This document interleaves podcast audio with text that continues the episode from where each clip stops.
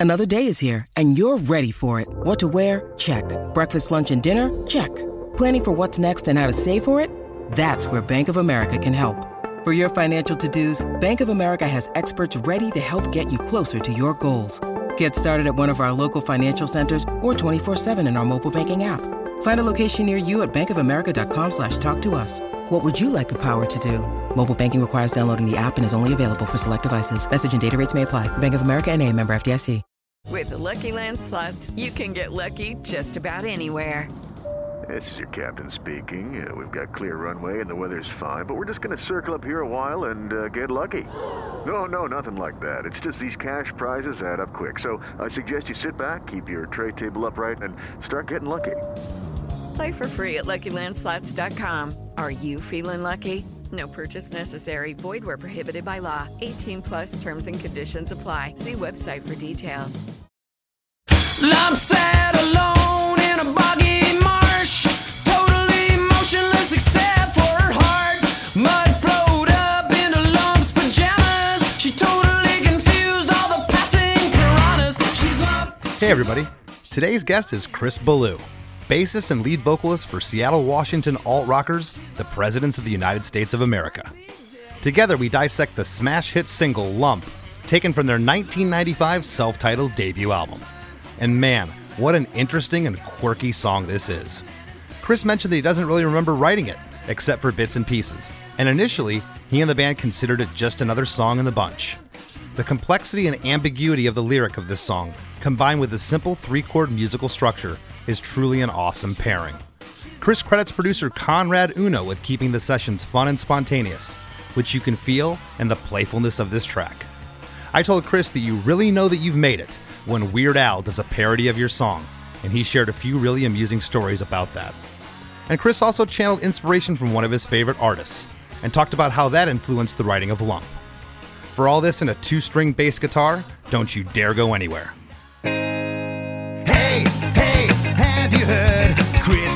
A podcast. Hey, hey, have you heard? Krista makes a podcast. Hey, hey, have you heard? Krista makes a podcast. Hey, hey, have you heard? Krista makes a podcast.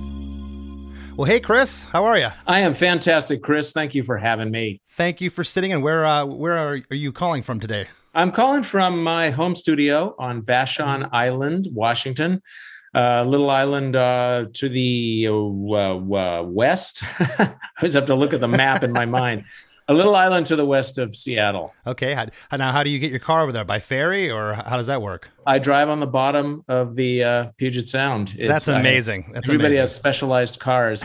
Yeah, there's a little there's a little 20 minute ferry ride, which is delightful. I call it the cheapest boat I've ever owned because it's you know it's 21 bucks or whatever to get out on the water. So that's how I look at it. Got you. I, I see you're in your home studio there. I see all, your guitars behind you and a studio Yeah. speaker. So very, very cool. Well, I want to let you know that the song we're going to be talking about today, Lump, uh, it was released the day Jerry Garcia died. I don't know if you know that. August 8th, 1995. You just blew my mind. I had no idea that there was an intersect. My son will be interested to hear that. He's a big Grateful Dead fan, so I'll, I'll have to bum him out with that news. I- I- and, and why do I know that Jerry Garcia died that day? Uh, NOFX has a song called August 8th is a Beautiful Day in regards to Jerry Garcia passing.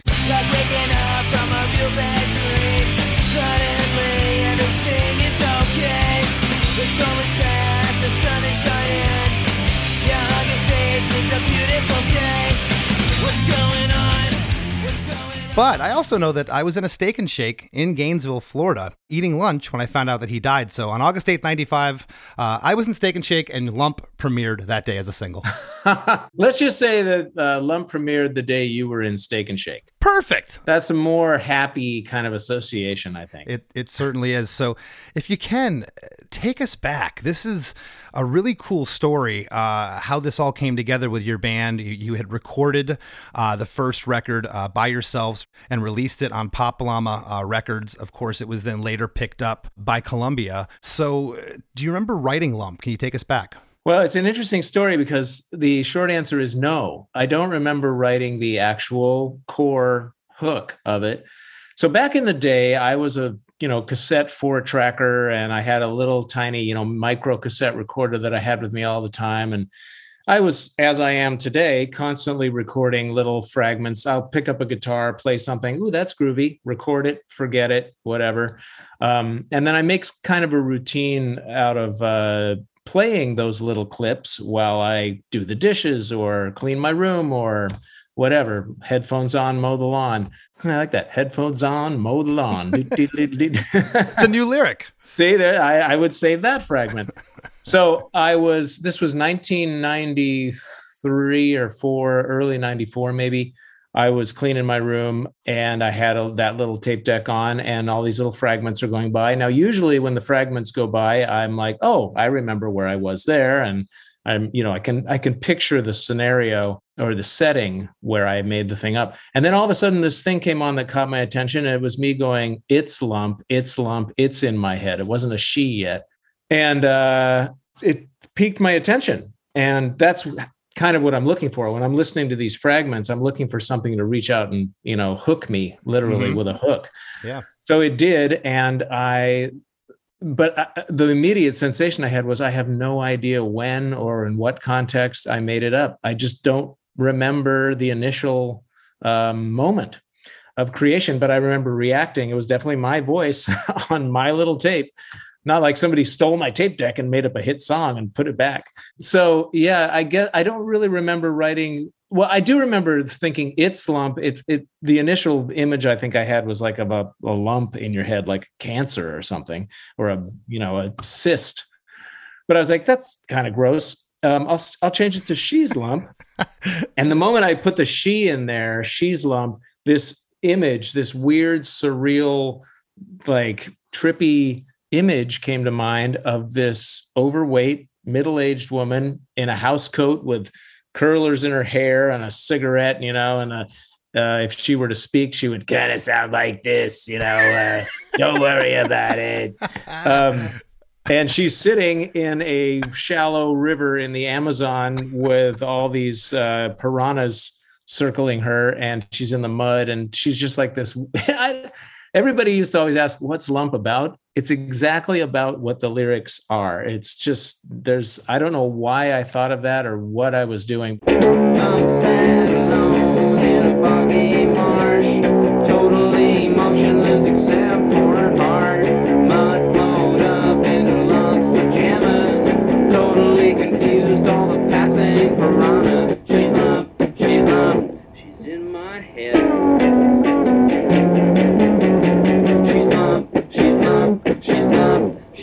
Be dead. Lump lingered last in what I loved about that song from the moment it kind of came together was musically, I was really taking a cue from the Buzzcocks. I was super into that album, the collection of singles that was their uh, their American debut, singles going steady. And they had I can't remember which song it was, but there was a song on there that just it just starts as if it's already been going for five minutes or whatever. It's just like When you kiss it, does the lipstick on your lipstick on my face? When you miss it, in your dreams, and then all back on my face. And that was the idea with lump. It just went like lump sat alone in a bug, just kind of needle down, hit the hit the ground running. So I had the Buzzcocks in my mind musically, and I had this bizarre, surreal image, and smashing the two together like Salvador Dali type, you know, or John Waters meets Salvador Dali weirdness smashed in with this Buzzcocks pop thing was this exciting chemistry. And um, still to this day, it is one of my proudest moments. I mean, that song, this song, Lump, I was never, ever bored for one second performing it. You know, of all the songs we played thousands of times, every time we played this song, it was as if I was looking down at the set list and it was one of those new songs that I couldn't wait to play. That is so cool. I haven't had anybody say that on the show, and being in the band myself all these years, I I, I- I can relate to that. There's certain songs, and of course, you launch into this too, and the audience goes completely, uh, you know, bananas for it. So that helps too. That does help. Yeah, yeah, yeah. And uh, so it's yeah, it's just one of those songs I never got sick of. In fact, I still, even though the band is no more and I'm just you know on my own now, I still grab a guitar and play it every once in a while because it's so fun. I can have my own little president's reunion with nobody knowing. Yeah, yeah. Well, let me tell you, you know, every decade has its thing, but the, the 90s and, you know, the, the 90s had the tag alternative to it, and alternative gave you credence to be weird. And I think your band was the, at the perfect right time, middle middle 90s, and this song just embodies that that era. Yeah, it really does. It really does. It's a very weird sounding record. The whole record is just so bizarre sounding. I can't believe it had it got anywhere, you know, in the mainstream. It's amazing. Can we talk a little bit before we get into the song about Yeah. your in- instrument that you refer to as the bassitar, which is essentially uh, a guitar that you've converted into a bass? Can you talk a little bit? I, I see it Yeah. behind you there. Here it is. This is the actual guitar that I played on Lump on the record. That is so cool. It's still in play. It and for those of you that can't see, it's a weird old Japanese guitar. I learned later it's a Kawai. It's got a mirrorized pick guard, so we can get a little uh, feedback loop going in there in the video. Okay. Okay. Um, and yeah, it's uh, uh, Mark Sandman is the guy that showed me the two string thing. In fact, that guitar right there, although it's set up as a six string behind me, this red and white weird, what Mark called the squashed star, is the original two string that he handed me in his studio. And I went, whoa, that feels good. Um, he, a year before he died, he mailed it to me with no uh, warning or explanation except a little note inside that said, You are in charge of this now.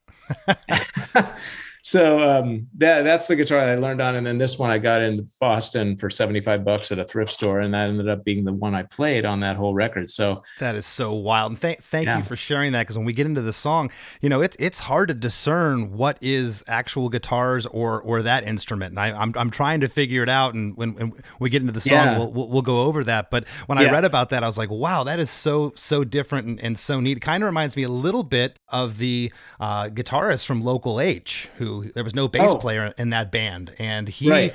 he would like run separate signals like low end high end and he had a whole crazy setup and, and you're the only other person that's really kind of kind of done that that i've uh, come across it's really really cool Yeah, well, splitting and going into two amps like that is a really cool idea. There was a band we toured with called In the Whale that did that. It was two guys and they split it and they had a bass amp and a guitar amp.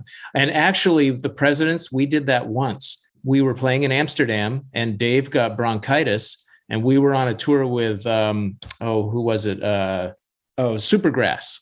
Oh cool. And yeah. And we were um we were actually opening or i think we were co-headlining like trading off. Anyway dave couldn't do the show. It's the paradiso in amsterdam which is our like european home away from home. Oh yeah. Um and we didn't want to cancel the gig. So jason and i spent sound check figuring out which songs we could do without dave and we split my signal and put half into dave's guitar amp and half into my bass amp and we did the show as a two piece so we did it once and it was super fun. It, it was kind of limiting. You know we couldn't do every song but most of them lump we certainly could do. Yeah yeah. Well that that's awesome. Let, let's talk a little bit before we jump into the song a little bit of uh, recording the record on your own. Uh, you self-financed on pop llama records. Uh, conrad uno produced the record uh, along with you guys. And you do this thing and at what point did columbia come knocking? Well, we did the record with Conrad. We mixed it and everything, and you know, released it with Pop Llama. And um, it was a great experience. Conrad was a fantastic producer because he was mostly about feel. He and like the way I would react to my micro cassette fragments, you know, waiting for a hook. He was that kind of you know uh, entity in the studio where it, we knew if if we got him smiling, he's a very cool guy, very like mellow uh, you know, older dude with a beard and and white, you know, uh, salt and pepper beard. And if we got him to uh, react, we're like, oh, look, Conrad's moving. That means something's happening, you know. So it was kind of great to have his uh, sort of filter, quality filter in there. That is awesome. I, I I ran that by my drummer this morning. Not to interrupt you, because we were we were Yeah. talking about uh, doing this episode, and and he knows Conrad, and Conrad has went on to produce a bunch of my friends' bands, the Groovy Ghoulies, the Ergs. So uh, Yeah. small world, but he kind of echoed some of the things you were saying. He's kind of a quirky quirky guy, kind of quiet. yeah he's a mellow he i love his uh, energy it's just really centered and and at the time we were so you know whacktastical and bouncing all over the place having somebody like that in the middle of our uh, sort of you know wacky thunderstorm was was cool. So we did the record, and then we played a show uh, up at a college north of Seattle in Bellingham, and the radio station, the college radio station, was they, they were on air over the speakers in between bands at this venue, and their music was popping along. And then one of our songs came on, and all it was like really dull and kind of quiet, and we all looked at each other like, "Ooh, we gotta we gotta remix this record." So when we had that in our minds already that it needed a little help when we signed with Columbia, which is a whole other story, crazy, you know, like we played one gig that unbeknownst to me was full of A&R people because we had kind of generated a little heat or whatever. Plus Seattle, everyone was looking at Seattle for the next thing. Sure. Yeah. So it was like the most fertile ground we could have grown up in. And so the next day we had seven major label offers and we had to swim through all that. And we narrowed it down to Madonna's label and Columbia. And we ended up with Columbia. That's a whole story. But um, yeah, the first thing we said is we really want to like remix this thing and remaster some songs. Uh, and you know, I think four of the tracks or five maybe had been recorded with Barrett Jones at the Laundry Room, who later became uh, Dave Grohl's partner in the Foo Fighters' first record. And Who remixed the record for Columbia? well, we re let's see, it was kind of kind of all over the place. We we redid some song, we remixed some songs at Robert Lang Studio, which uh, Dave Grohl describes eloquently in his latest book, which I listened to with my wife as we drove around. It's a bizarre studio in the center of a hillside, covered like interior spaces are all covered with marble, and it's very reverberant and and just like paths through muddy tunnels, and it's very weird. So we we remixed a bunch of stuff there and i actually added a four string bass to lump because we thought lump would be a single and the producer uh, david kahne was this guy helping us remix it and he Oh, was yeah. like let's try a bass on that and that part in the middle of the album version uh, the columbia version where uh, i think it's the third verse after the solo part there's a little bass figure that goes "Roo, doo, doo, doo," kind Yeah. of walks down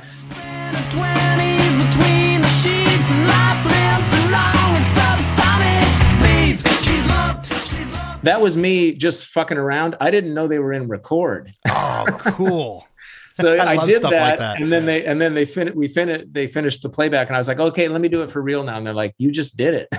That is great. And I got to say, I, I I can't think of a, another song that made better use of three chords than Lump. I mean, th- you want to talk about a simple idea, but man, what you did with it is incredible. And I want to hop into the song now. I- I'll tell you, usually it's the three and a half, four, four and a half minute songs I get on this show that are constructed so well that they sound shorter. They don't sound like you're listening to a 10 minute song.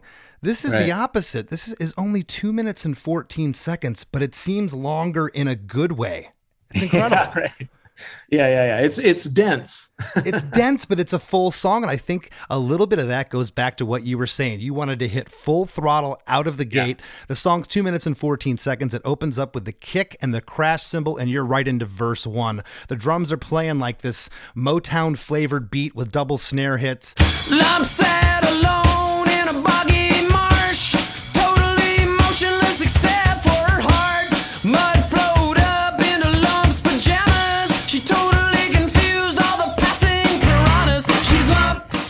lump. Sat alone in a boggy marsh, totally emotionless except for her heart. Mud flowed up into Lump's pajamas. She totally confused all the passing piranhas. And I love that because piranhas doesn't rhyme with pajamas. no, it doesn't. It doesn't. But it, it's just like, oh my god. I know, but it just flowed out. Uh, yeah, like bananas might have worked, but I don't know about Sure. piranhas. I, I don't know, but well, again, I was just describing what I was seeing. It was more like uh, about about describing than trying to look at the actual words and make sure they rhymed. I just was like, here it is. Here's what I see. So it was bizarre. Right. And and Yeah. what's go what's going on here? My uh, uh, the Uh, second sh- line, totally emotional, except for her heart. She's emotionless except for her heart. That's an interesting line. Yeah, I don't know. I don't know. I, you know, I guess if I were to try to, to pick it apart, totally emotionless, meaning like I think uh, her heart was functioning, like she was on, she was emotional on a functional le- level. Like she needed a heartbeat. She's so like lethargic that that's the only thing that was actually uh, working. So, the, so the, the, the right and the left ventricle were working in her heart. Okay. Yeah, exactly. And and now with these lyrics, I, they sound like they were stream of consciousness. Did you have them Yeah. jotted down in a notebook, or were you just kind of singing these over and over and didn't forget it? No, I, I wrote it down in a notebook. I had a spiral bound notebook at the time, like a blue notebook where I wrote all my lyrics. And um, yeah, yeah, I just scribbled it down with a pen. I think it really just sort of came out more as a written poem, kind of like I wrote it with what I saw in my mind in mind. Lump sat alone in a boggy marsh, totally motionless except for her heart. Mud flowed up into Lump's pajamas. She's totally confused. All the passing piranhas. and then sang it. You know, I had kind of the melody and the cadence figured out, but uh, yeah, I don't, I don't think I, um, I don't think I riffed on it and worked it out. It just sort of blah, just kind of poured out.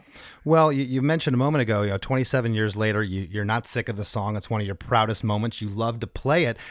Back then, okay, when you're demoing this and Conrad's hearing it and the rest of the guys in the band are hearing it, did you Oh, yeah. think you had something special here? Was it- Was it just another track uh, in the bunch? You know, it was kind of another track in the bunch, and in fact, live it was kind of a dud because we Oh, had really? these, yeah, we had these songs that were like Boll Weevil and they were groovy, and then we had Naked and Famous, which is like this kind of mock, you know, Yeah. L.A.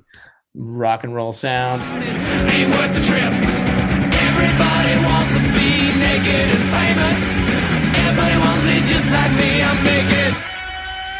Everybody wants to be naked and famous. Everybody wants to be just like me, I'm naked. And uh, other songs that sounded like Kiss to me anyway. like a lot of the President's early days was me writing like, here's my Steve Miller song, here's my Buzzcock song, here's my Kiss song, here's my ACDC song. And so it was just one of those songs in the set. And yeah, like when we first played it live, amid all the other songs, it just sort of felt elemental and kind of not groovy or special. And so, yeah, when by the time we got to remixing the record, it had been decided it would be a single and we'd make a video for it and all that. And I think, you know, the fact that there was a video for it and it was the sort of intro of the band to the world elevated it out of sort of ordinariness. I'm assuming Con, neither Conrad nor the band had ever said to you, "What does this mean?" Because again, you know that question might have get, gotten asked in the 70s or 80s with an obscure lyric, but it was the 90s. Kind of anything went. Did was everyone cool with it, or did they did they question the lyrical uh, content here? No, nobody questioned the lyrical content. And they, uh, you know, Dave was good at questioning my lyrical content. There was a verse in Peaches. There was a line or two in Peaches that were too druggy, like uh, Uh-huh. Too much about psychedelics. And Dave's like, you got to find a more poetic way to express that. It's a little on the nose. Okay, Chris, you just said it. I was going to say a, little bit ago when you were talking about the, thinking of these lyrics. Uh, was this written sober or under the influence of anything that you recall? Sober, sober. Yeah. Which sometimes the craziest stuff is written sober, right? Well, wait a minute now. Wait a minute. I don't remember writing the core original chorus riff. So maybe that was written drunk. You're pu- I I like how you're thought of that. I like how you're pleading the fifth, and that is allowed here on Krista Makes a Podcast. Um, Okay. I got to tell you, not counting songs that start with the chorus, Chris, not counting songs that start with the chorus, we're uh, almost two years into this podcast, weekly podcast. This is the fastest ever song that gets to the chorus. In 14 seconds, we're already there. yeah, 14 you know, seconds. don't don't bore us. Get to the chorus. There was no chance to even get bored here. 13 seconds. To the 14 second mark, you're in chorus one. Piranhas. She's lump, she's lump, she's in my head. She's lump, she's lump, she's lump, she might be dead. Lump, Uh, the lyric is She's lump, she's lump, she's in my head. She's lump, she's lump, she's lump. She might be dead. Yeah, she might be dead. And literally, she's in my head, meaning I'm having this vision of this scene, and uh, she might be dead. Just another way to describe her absolute lethargy. Just she she has no no motivation at all. You know, I'm realizing as you talk about this a little bit that at the time I was heavily into Salvador Dali. I just read his autobiography like twice, and it was like a uh, heady, psychedelic, sort of inspiring experience to dive into his world. And I think this is sort of my most yeah, surrealistic attempt at songwriting. That's probably why I was letting the lyrics be so weird, is that I was kind of treading around in Salvador Dali's waters, trying to see if I could do what he did visually with with words. This is your obscure uh, musical painting, and Dali's a trip. You ever been to the uh, Dali Museum in St. Petersburg, Florida? Twice. Yeah. Yes. I love that place. It's very, very cool. Well, in chorus one, um, I love the staccato guitars that are kind of following. She's lump dun dun, you know, that's happening. Yeah. and on the on the second line, she's in my head. Guitars and bass are in, uh, and the guitars are off right, uh, or one Yeah. guitar is off right with kind of like a fuzz tone playing that guitar hook. Now, now, now, now, now, now. What's happening in the left? Is that because I hear a bass up the center, but is the left your your your bass guitar too? I think the left is my two string, the Yes. right is Dave's three string, and I think the extra bass we added, we put right down the middle because that's kind of where you went with bass and kick and stuff like that in those days. That's what I Um, thought. I thought the bass guitar was off to the left because it almost sounds like the guitar on the right is mixed louder, but I don't think it is. I think it's just a little fuller because it's a full guitar. Yeah, yeah. And then don't forget about the Mm-hmm. she's not that was a little nod to Kurt Cobain. It. I'll know, tell you like, that riff. hey,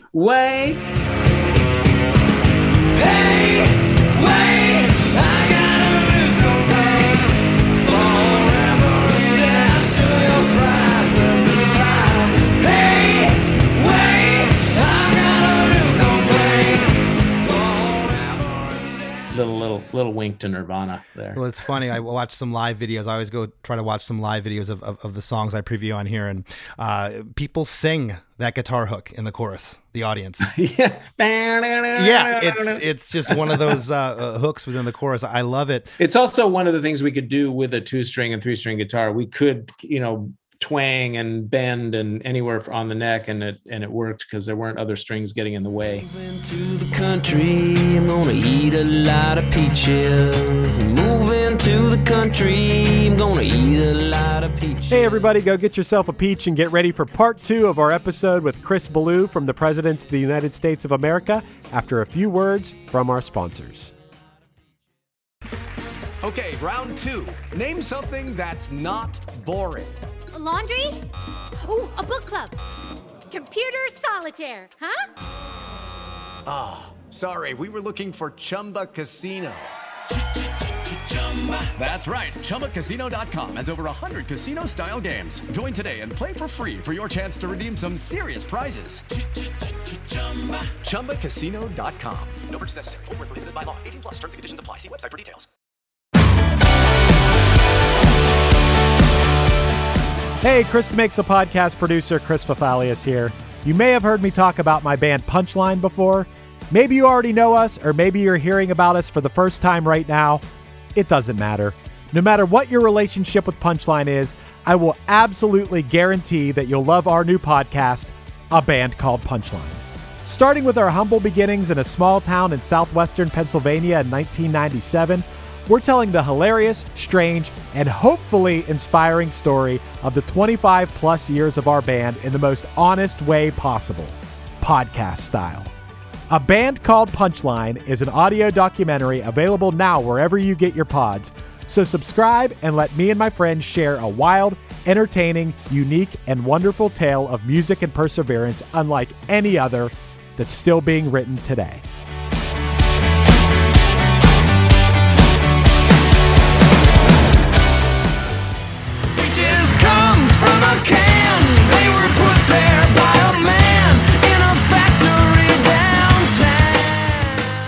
And now, back to the show.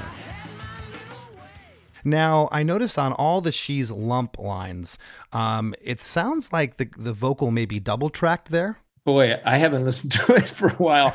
Yes. And on the first chorus, at least, I don't really hear a harmony there. It sounds like it's unison. It's almost like maybe a a, a, a- a thrown in harmony on, on, on one of the lumps, but it, it definitely sounds double tracked. And of course, this record was uh, tracked to analog. This wasn't uh, no Pro Tools or anything. Yeah. Yeah, 16 track, uh, reel to reel, analog. Um, Wow. Yeah. And then then it was then it was bounced from that 16 track to a 24 track truck.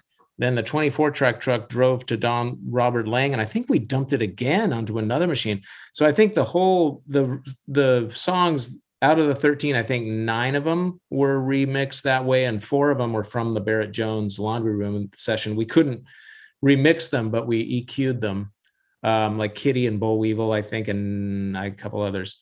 Um, so yeah, I think they went through several rounds of tape compression, uh, which might have helped things. Yeah, well, I, the the last line on "She Might Be Dead," you get that guitar hook again, and Yeah. Then we're you know the wow you're, what, what we're calling the Cobain part, which that part is now that you say it, it is so '90s, but so It is. perfect. Yeah, yeah, yeah. You It's know. so perfect. Um, uh, goes in straight into verse two. There's just you, you- pedal to the metal. You're back in, and I love how this song builds. And I always say this to to the songs I have on here that were definitely recorded analog. There's nothing that is copied and pasted here. You know, and you can and you can feel that, you know, in this Yeah. song as it's building. I love verse two because you get those killer harmonies in here that is is on every lyric in this verse. Lump lingered last in line for brains, and the one she got was sort of rotten and insane. Small things so sad that birds could land. Is love fast asleep or rocking out with the band? She's lump, she's lump. Lingered last in line for brains, and the one she got was sort of rotten and insane. Small things so sad that birds could land. Is Lump fast asleep or rocking out with the band? Okay, well, okay. So yeah, uh, what's the first line again? Let me do it line by Uh, line. may- maybe okay. Lump lingered last in line for brains. Is that the is Yeah. that the right lyric? Yeah, yeah, yeah. Okay. I, I meant like, you know, people say like when they were handing out brains, they must have skipped you kind of thing. So it's like that. She was lingering last in line for brains. So she did, she got kind of a withered, bad uh, brain. Uh, and the one she got, it was kind of rotten and insane because it was the last one that was given out that day. Um, what's the third line? I Third can't line re- is small things so sad. Isn't it weird Oh, yeah. having your lyrics read back to you? Well, I'm used to doing them sequentially, so it's Yeah. hard for me to go. Okay, verse two, third line. What is that? I have to do it like you know in in order. It would be Um, hard for me with my own songs too. I can relate. Uh, Yeah, small things, small things so sad that birds could land. Meaning she's inert. She's not moving. She's so sad and small that birds can just land on her. They they don't. She's not going to scare any birds. it's a it's a measure. It's a degree of stillness that she is occupying. I would love to step into your mind sometime, Chris. It's either the most frightening or the most fascinating place, or both, maybe. Or both. Yeah, yeah. I think it's a balance. It's a teeter totter. The last line is is lump fast asleep or rocking out with the band. And hey, band and land do rhyme here. That's a perfect rhyme scheme. Oh my God, look at that. Um, yeah, the idea there was uh, I was seeing her as this inert thing, but who knows, maybe like us, like a stroke or a coma victim, she could be having an interior experience that's like she might be rocking out with the band in her mind. She might be like kicking it, whereas when what we see is just a lump of human.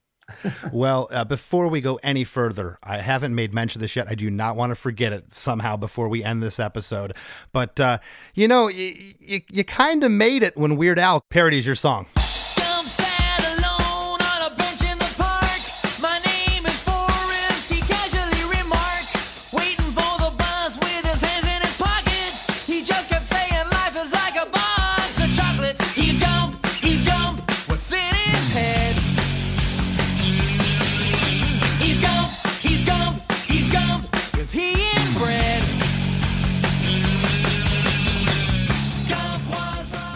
Yeah, I th- I actually hadn't thought of that yet uh, before I uh, just about when I signed on to do this this morning. I was like, oh, and we got to talk about Weird Al. Yeah, What was that like when you found out he was going to do your song? That had to be cool. it was amazing. I mean, you know, I grew up uh, basically glued to MTV in the Me- 80s. me I, I was I was watching when it came on, and "Video Killed the Radio Star" was the first video, and I had a good friend who I was playing music with. His his family had a projection, like a massive, large scale projection TV. So we watched MTV in like a theater setting every night. Um, and so Weird Al was part of that landscape, you know, part of that to me seemingly unattainable world, um, along with other people that I would eventually meet and hang out with, like Madonna and Tom Petty, and you know all these people. So yeah, when he covered the song, it was a thrill, and he was me in the song, which I is like know. Extra crazy thrill. and we got to become friends after that. And so we're still friends to this day. And he's a, just a stellar human being and a, a really, really great guy. And just well, and and and he ki- he killed it with your song because you know Al, he's pretty darn consistent. He's had a couple of duds. The Red Hot Chili Peppers tune he did, I didn't think was great, but man, uh, the, the Gump was awesome. Yeah, it was really, really well done. And the way he kicked hot, because I was kicking in the video, and he just kicked, he out kicked me like crazy. Head- foot way over his head. Um, and actually, he tells a story, and this is a weird testament to things I forget, like the core riff of this song on that Yeah. tape deck. Apparently, and I don't have a memory of this, he debuted that record for me on our tour bus, I think, um, just me and him. And he played it for me, and he had never debuted a video for the artist he was covering in person before. So I don't remember that because I was talking to him some one day about that uh, that era or something, and he's like, "Oh yeah, you remember we were on your tour bus and I played you the the Gump video." And I, he's like, "I was really nervous because I didn't know if you'd like it or you know what." And I have no memory of that. You think you would remember Weird Al and you alone in a tour bus looking at a video where he plays you for the first time? But I don't remember it. You, Ah. you you might have been so enamored by the whole thing that your adrenaline, everything's up, and it's just one of those moments that you you blocked out because it was so Yeah. so surreal. Maybe it fried my mind. Yeah, I don't know. Um, It would have fried it- my it- mind. It does make me wonder what else I'm forgetting. That's well, I'll tell you, I I love verse two, not just for the harmonies, which the harmonies are great. I mentioned that before in in yeah. this I- verse. I, think Dave Dave uh, had a patented way of throwing in some low harmonies, and I think that's what's going on there. Uh, uh, yeah, they're they're not your typical third harmony that you would hear. It's it's uh, it's almost got this eerie eerie tone to it. Yeah. the guitar the guitars here are all the way through verse two, unlike verse one, was which was just the vocal and the drums. And that that I got to say that was Conrad Uno's idea. Originally, the song started with music, just like the Buzzcocks vibe that I was trying to do. Yeah. And Conrad was like, "What if we mute the guitars?" And we all went, "Yes." So That is great, and that's kind of what I was going to ask you right now. Was the song, and you kind of just uh, an- answered part of that question. Was the song pretty much kind of uh, what your vision was on the demo at this point, or how many changes up to uh, at least uh, you know through verse two, chorus two uh, was was there changing? Uh, well, from the demo phase, uh, uh, it changed quite a bit, just tempo wise, and you know, because the original was more like "Lump sat alone in a bu-" It was kind of this weird, chuggy, groovy thing. Lump sat alone in a boggy marsh, totally motionless except for her heart. Mud flowed up into Lump's pajamas. She totally piranhas. She's Lump, she's Lump, she's in my head. She's Lump, she's Lump, she's Lump, she might be dead. And I think that's the demo that I that I listened to on YouTube Yeah. last night, right? Yeah, yeah, which yeah. which real quick, we got to talk about at the 115 mark in that song. My producer Chris thought it sounds like a pitched kazoo there. It's the coolest sound. What is that?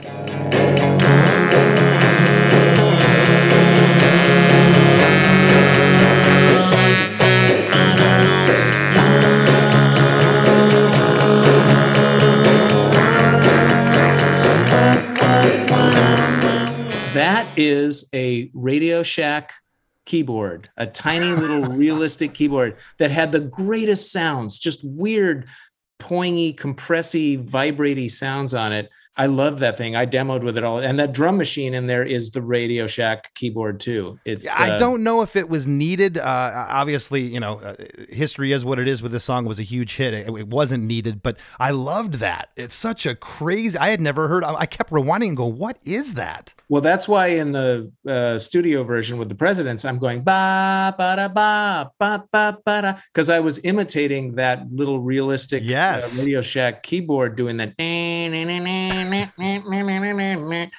So yeah, yeah. I ended up smashing that keyboard live, uh, so it's long gone. Really, Uh, out of Yeah. frustration or just part of the show, or Just both? to just to just like to be anti keyboard. It was a little thing where like I think I did a gag where I kind of brought it out like I'm going to take a keyboard solo and there's been ah keyboards and just like smashed it. And that was that that was the end of that. Well, I'll tell you, chorus 2 hits at the 41 second mark. Most songs don't get to the chorus till about the minute point. So we already got two choruses in before a minute. with the band. She's love, she's love, she's in my head. She's love, she's love, she's love, she might be dead. Same lyrics here. Was there any talk with Conrad uh, or, or yourself in the studio of maybe we should put a little more information here, or was the chorus the same uh, chorus too? No, that never occurred to us. I think it was a case of there's so much weird information in the verses. We need a we need an anchor, like a place people can go where they're like, oh, I know what ha- I know what happens here. I've said that before on the show. When you get very deep lyrics or obscure lyrics where there's a lot of information in the verses and the bridge, you want to pull back on the choruses and let them just be a hit you over the head type thing. And Yeah, I yeah, think, yeah. I think that's I mean, here. I always think of Free Fallin' by Tom Petty. Like he didn't come up with another way to say Free Fallin'. He just said Free Fallin' over and over. And that was, I mean, that's what makes that song great because you can immediately grab onto it first listen and be singing along as you drive down the road or whatever. Yeah, you could play it to a stadium of 60,000 people who never heard it, and by the second chorus, they're singing it. It's so Totally. so Yeah. good. Uh, the last line here, she might be dead. You give out like a spirited, like, oh yeah. And it goes into this 16 bar bridge. And that's where the ba, ba, ba, I wrote down here, ba na na na comes in. Yeah, ba, ba, on the- ba, ba, um, and the uh, the first four bars, there's this cool swirling guitar that's panned off to the right.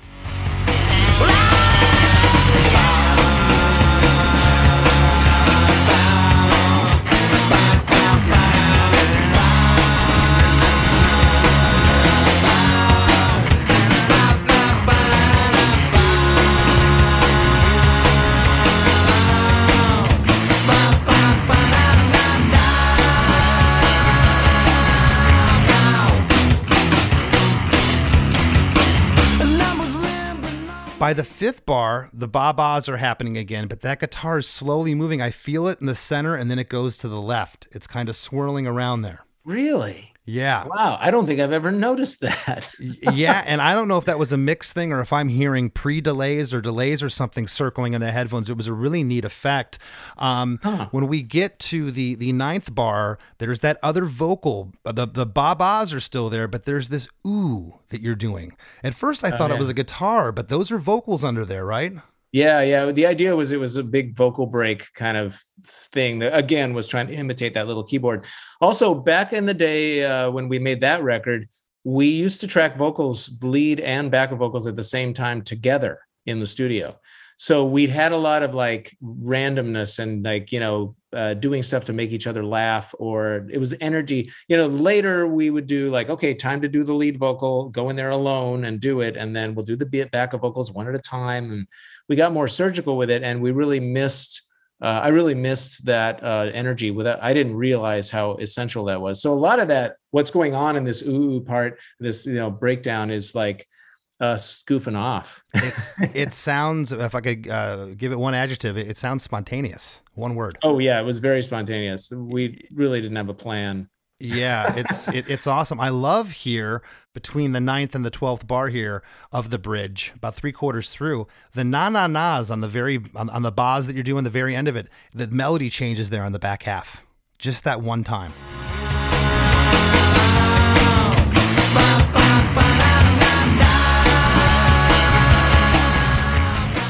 Recall things like that? Was that just you kind of riffing in the booth, or or was that someone like Conrad uh, pushing the talkback, going, "Hey, maybe change it up on the on the third time here"? no i think we again because we were live doing it live we were just changing it up to stay interested or to just throw each other curveballs you know like so yeah it was really just intuitive you know Yeah, no, it was a, a lot of uh, gut feeling rather than uh, at least in that part of that song definitely kind of like you know what makes us smile yeah, and it's it's it's really interesting. And then at the very end of the bridge, you get a ba bow, but then you stop singing, and this very cool guitar counter melody happens Mm. off uh, off to the right, and then the band breaks down by themselves with just this kind of tom fill drum breakdown, and then you're into verse three.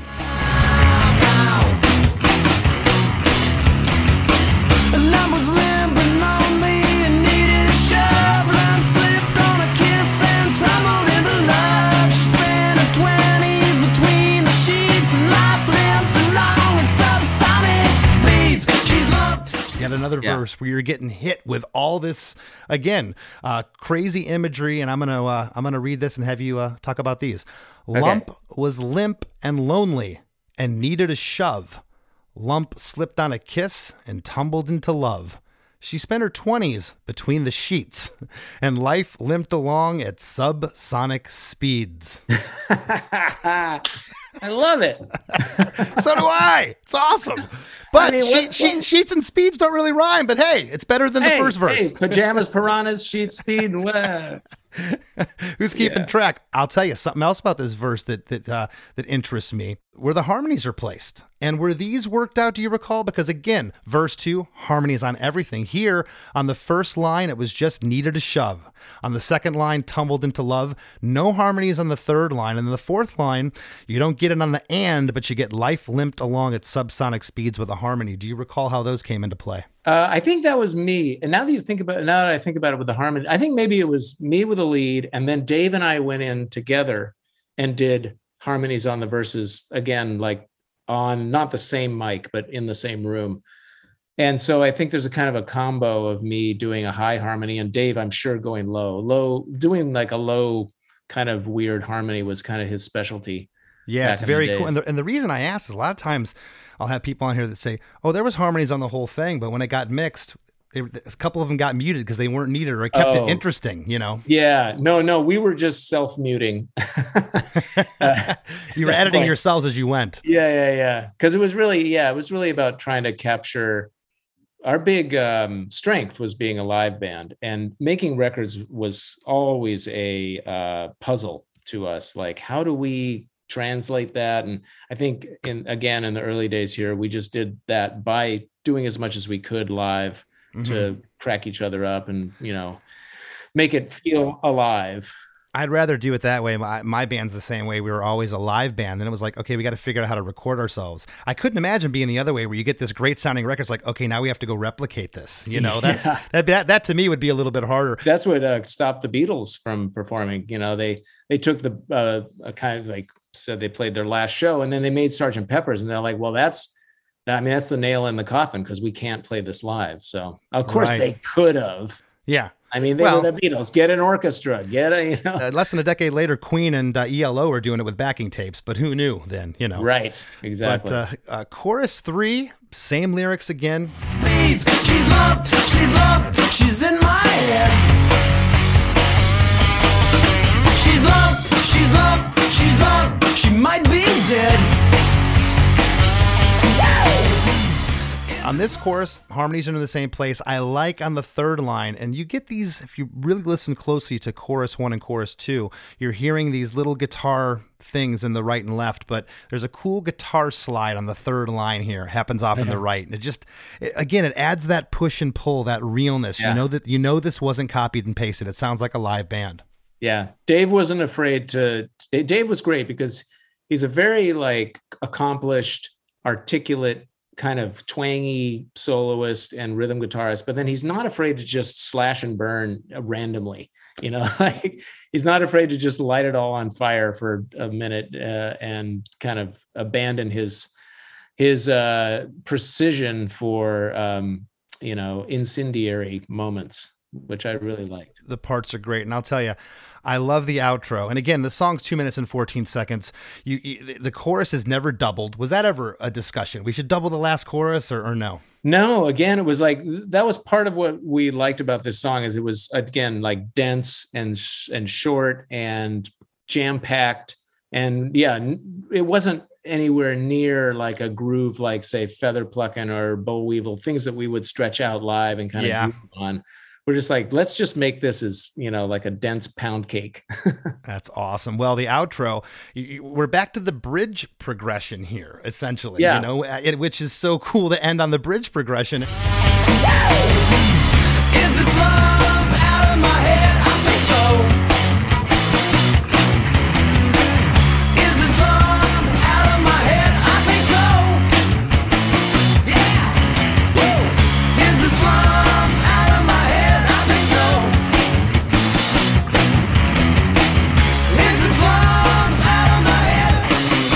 the lyric here is is this lump out of my head i think so Is this lump out of my head? I think so. Is this lump out of my head? I think so.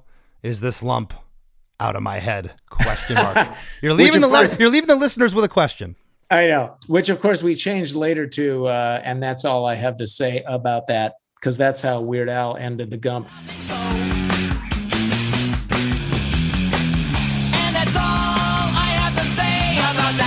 And that stuck and we did that for all, all the years after we did and that's all i have to say about that That's great.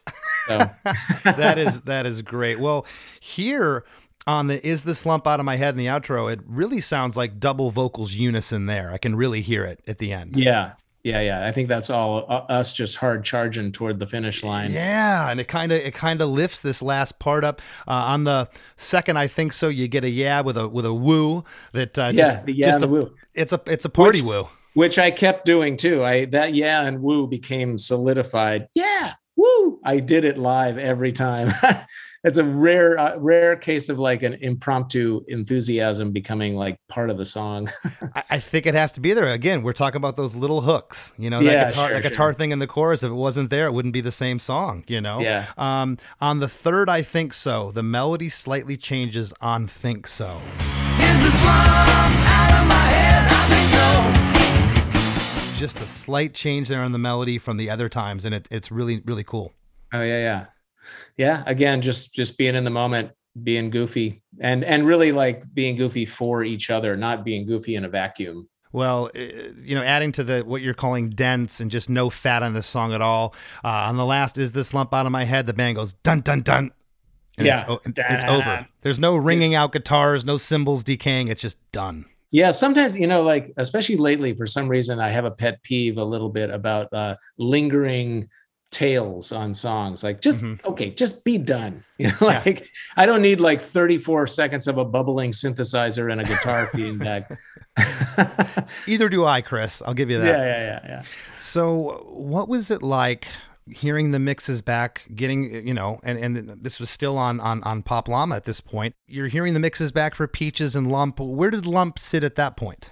Uh, it was pretty much decided it would be a single, uh, close to yeah. Like I think Peaches and Lump definitely uh, stood out as the first two singles. Uh, You know, I don't, I don't recall really the selection thought process or who was involved in that. I think at some point, once we got with Columbia and decided to remix the record, that some of their brain power was applied to which would be the single and and we were willing to just be like yeah whatever i mean any of them we'll do any of them Right. Then, of course, radio picked up. MTV was jamming this uh, every hour on the hour. What was that like, Chris? it was amazing again you know like to later have uh, cross paths with weird al was surreal but to be on mtv the you know the channel that i was completely glued to in the 80s uh, was yeah it was phenomenal it was really heady but it also was kind of disorienting in a disturbing way because I immediately, while I had this feeling of like validation and uh, acceptance and this rush and thrill of reaching so many people, I simultaneously had this disorienting feeling of instability. Like uh, immediately after the rush, you go, Oh my God, I've got to do this again. And I've got to do it again it was almost like metaphorically i was led into a special room that i always wanted to get into. And the moment i got into that room i went oh i'm in the room. And then i noticed there's a door and there's another room inside that room. And then i knew that that door led to another room with another room inside that room and another room inside that room. And the rooms metaphorically are proving yourself. Like you it was going to be this long slog of proving and maintaining this stature of um, of relevance and i just didn't want i didn't want it. I thought immediately this is going to crush my creativity. It's going to crush my life. It's going to take me away from the people i love and my family. And uh, you know i actually as i remember it pitched the band on breaking up. Let's pull a sex pistols. Let's just freeze ourselves in this perfect state and move on. Because to me the presidents were like another in a series of weird band experiments that i was doing. It was just another Yeah. one. Um, and it happened to be at the right place at the right time culturally and and sonically and all that but i was perfectly happy to just like move on Yeah. and keep experimenting anyway it it goes a lot deeper than that. That's a whole story, but um, that's what it was like. It was like thrilling and and terrifying. yeah, and and thank you for sharing that. It's a very honest human uh, uh, uh, assessment with your feelings. That's that's really cool. And I got to tell you, Chris, what a song, man! Congratulations. It, it's so good. It's such Thank a you. good song. Thank you. I'm like I said, I think I'm the most proud of it because it really it had that that duality of being viscerally uh, appealing and totally abstract and confusing. Yeah. That that chemistry was so elusive. That was, I mean, that's another reason I got spooked out about continuing because the chemistry that allowed me to kind of make those songs was so specific to where I was in my life at that time. I'm a happy-go-lucky guy. I was having some dark times before that, and I moved back to Seattle from the East Coast, and the mixture of kind of darkness and lightness made the president's work because we weren't just goofy. I mean, we had like some pathos in there, oh, some yeah. some, some actual shit going on, but the goofy foot was the foot we put forward because I always felt like you need to open the door for people and invite them in, and then you can maybe kind of, you know, get them with a, a riff heavy hammer, and then you can soothe them with some subtle velvet. Yeah, yeah. Well. Maybe that's a lyric. I think you've come across a, a maybe a half album's worth of lyrics here in this episode. I That's great. well, hey man, this this was a lot of fun, and uh, uh, if you'd like to leave the listeners of what you have going on, I know that uh, you just released your uh, second solo record, uh, Soul Unf Unfolded, in January of 2022. Tell us a little bit about that. Well, it's kind of the opposite of uh, the presidents in a lot of ways. It's very much, uh, you know, a recording project. I'm not doing it live or anything. It's uh, groovy, fuzzy, repetitive, psychedelic, uh, inspired by bands like Loop, Spacemen Three, um, Moon Duo, uh, Wooden Shjips, kind of like a psychedelic, repetitive, funky stew. Uh, lyrically, it's all about consciousness and existence and uh, quantum physics and space and all that stuff.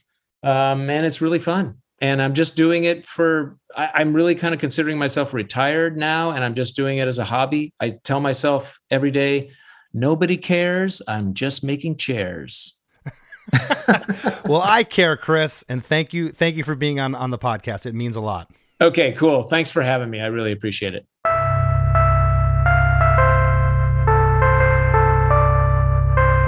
There's lots more Krista Makes a Podcast after a few words from our sponsors. Hi, I'm Daniela Clark. I'm Barbara Ann Wild. And we are the Honest AF Show. Our podcast is real, honest conversation with our celebrity friends and pros. Covering our anything but average rock and roll lifestyles. All while tackling the hell that is aging and the battle of beauty. Oh, yeah, nothing is off the table. The Honest AF Show is available wherever you get your podcasts.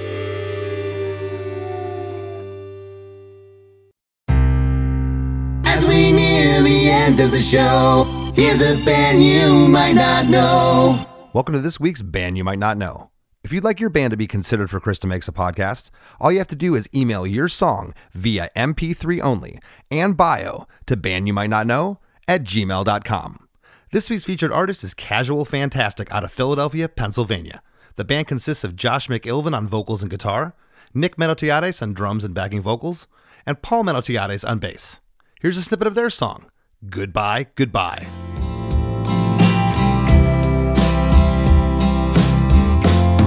Change your ways. Will you ever change your ways?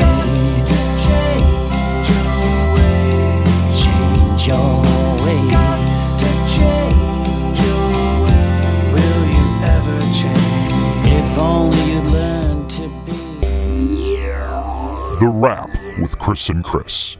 Chris, I think it's pretty safe to say that that is going to be a lot of people's favorite episode ever of Krista Makes a Podcast. I would tend to agree, man. Chris was awesome. I thought he was really funny, really nice, and it's really inspiring to me that an artist and a band could have such an absolute blast making a song and then that song can become a hit song. And Chris, my question to you is could that still happen now or could that only happen in the mid 90s?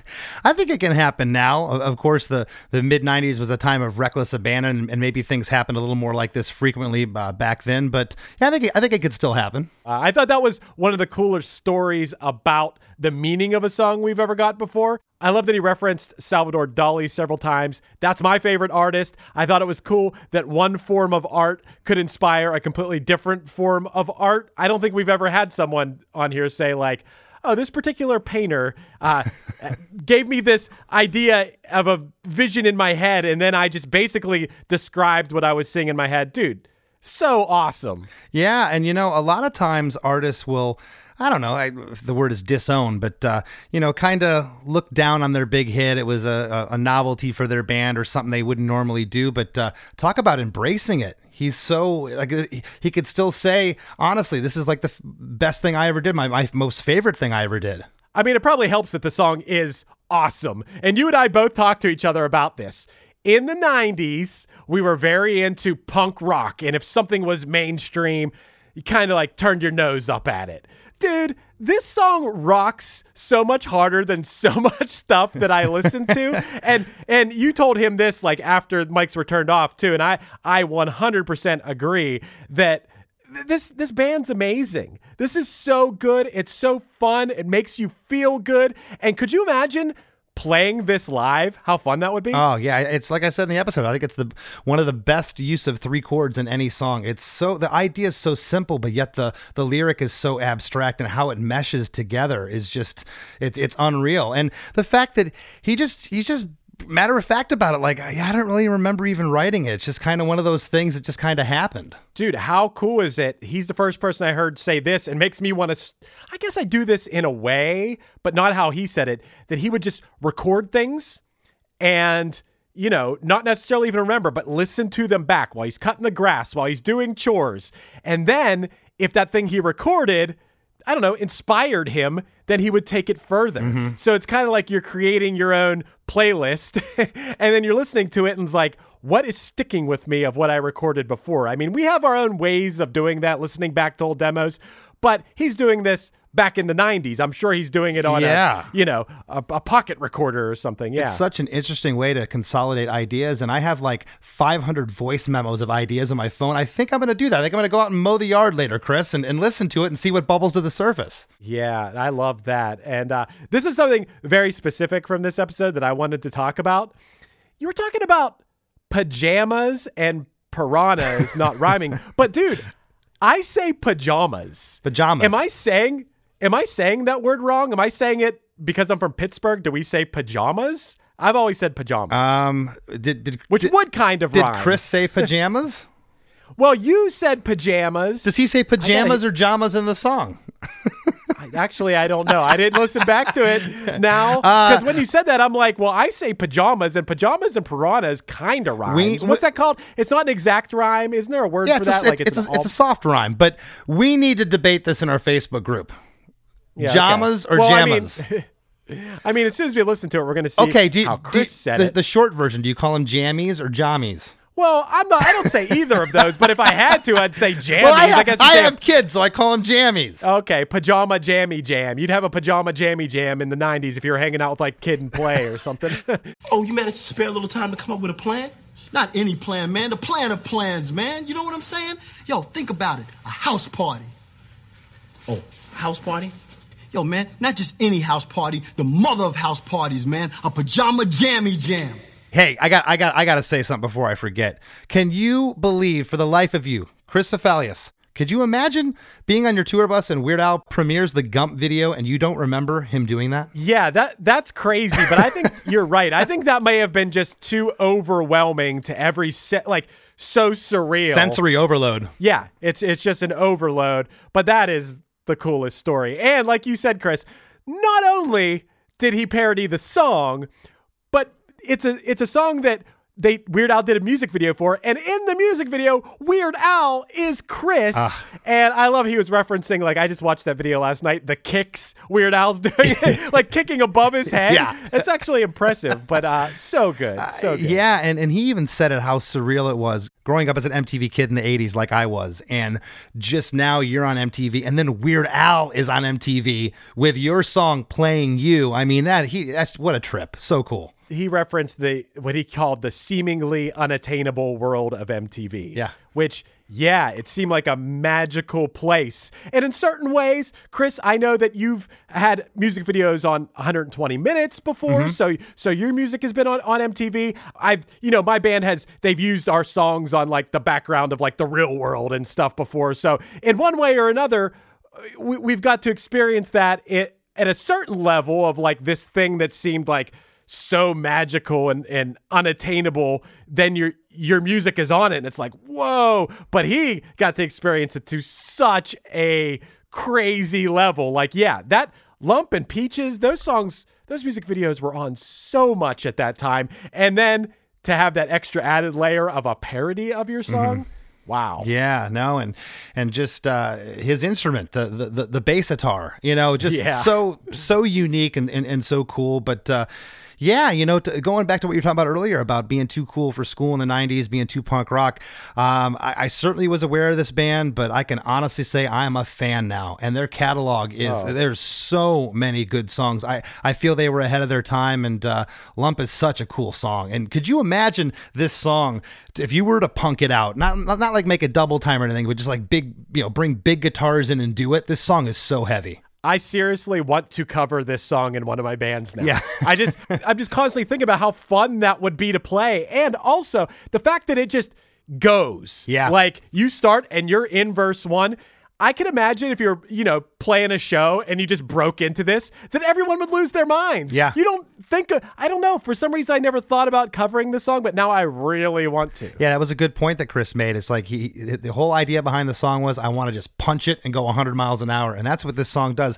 Two minutes and 14 seconds, and uh, you know I'm keeping track here, Chris. I don't know if we're gonna find a song if it doesn't start with the chorus that's gonna get to a chorus Right. faster than Lump. Dude, that was so funny. He once again, he laughed when you said that. He laughed when you told him the song was released on the day that Jerry Garcia died. Good good research on that, man. No, I, I I didn't have didn't have to research. I'll always remember August 8th for the NOFX song about Jerry Garcia. Uh, Yeah. And uh, I saw that day. I was like, ah, that's really interesting. It was the single was released uh, on Jerry Garcia's uh, uh, death anniversary. So, but. Uh, Man, and he also talked about uh, that keyboard from Radio Shack that I thought was really cool Oh, in, yeah. in, in the demo because I could not figure out for the life. I even called you last time. Go, what is Yeah. this? My guess was a pitched down kazoo. That's what I, I said. I And- told him, yeah.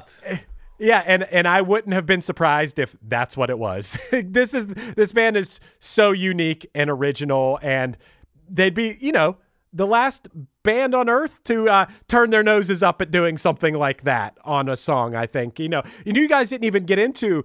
Uh, Chris has put out 19 albums for toddlers uh, with a project called Caspar Babypants, which you got to go check it out. Just search it on YouTube. You're going to see all these animated videos for kids that have millions of views, uh, and rightfully so because I don't know. I'm I don't have kids, Chris, but you do. Well, I listened to the Caspar Babypants songs, and they're they're great. Yeah, and talk about a lot of content. 19 albums, full lengths he put out with that project. So this guy is prolific, and uh, what uh, what an awesome attitude he has. That's the one thing I took away from this episode. He was just so cheerful to be talking about his band still, and so appreciative, and that was very refreshing. Man, yeah, that was great. I had a lot of fun. I hope if you had a lot of fun listening, that you'll go leave us a five star review wherever you listen to the podcast. Bang! That was good, Chris.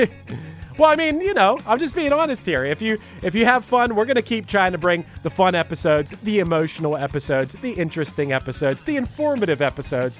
We're gonna do whatever you can. I know everyone who listens has like a laundry list of 100 guests they want us to get. Well, you know how we're gonna get them is if more people know about the show, and that's an easy way that you can help us spread the word is to leave us a review wherever, and even more importantly, you can send a friend a text message and say like, "Hey, check out this episode of this podcast. I think you'll like it." That is that is grassroots right there. That'd be very helpful. And if you haven't already, join our Facebook group, the Krista Makes a Podcast Facebook group. We'd love to have you in there and be a part of it. And uh, please give me a follow on Instagram at less than Chris D. Want to thank this week's guest, Chris Ballew from the Presidents of the United States of America, for sitting in with us. And we'll see you next week. Hey, Chris O'Falius here. You know, the producer of the podcast that you're listening to right now. Did you know that I also host a music podcast? It's called One Hit Thunder, and it's a weekly show all about one hit wonders. We have great guests, and we discuss one one hit wonder artist each week. Some of the songs are great, some of them are terrible, but either way, the show is always pretty freaking good. I know, I'm biased because I host it, but seriously, go subscribe to One Hit Thunder right now. I promise you'll like it. With Lucky Land slots, you can get lucky just about anywhere. Dearly beloved, we are gathered here today to. Has anyone seen the bride and groom? Sorry, sorry, we're here. We were getting lucky in the limo and we lost track of time. No, Lucky Land Casino, with cash prizes that add up quicker than a guest registry. In that case, I pronounce you lucky. Play for free at LuckyLandSlots.com. Daily bonuses are waiting. No purchase necessary. Void were prohibited by law. 18 plus. Terms and conditions apply. See website for details. Welcome to us talking about our podcast for a minute.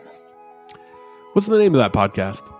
That's Axe to Grind, uh, and right now you're going to be getting a little, little taste of it, right down to the shaky microphone and all. and my name's Bob. And my name's Patrick, and usually we're joined by Tom.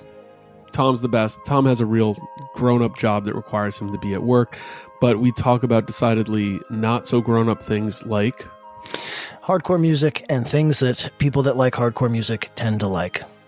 So that could be the latest shows, uh, revisiting classic material, talking about the new classics, um, all the little dorm room nonsense that you imagine from uh, niche music podcasts that, that you either love, want to love, or hate.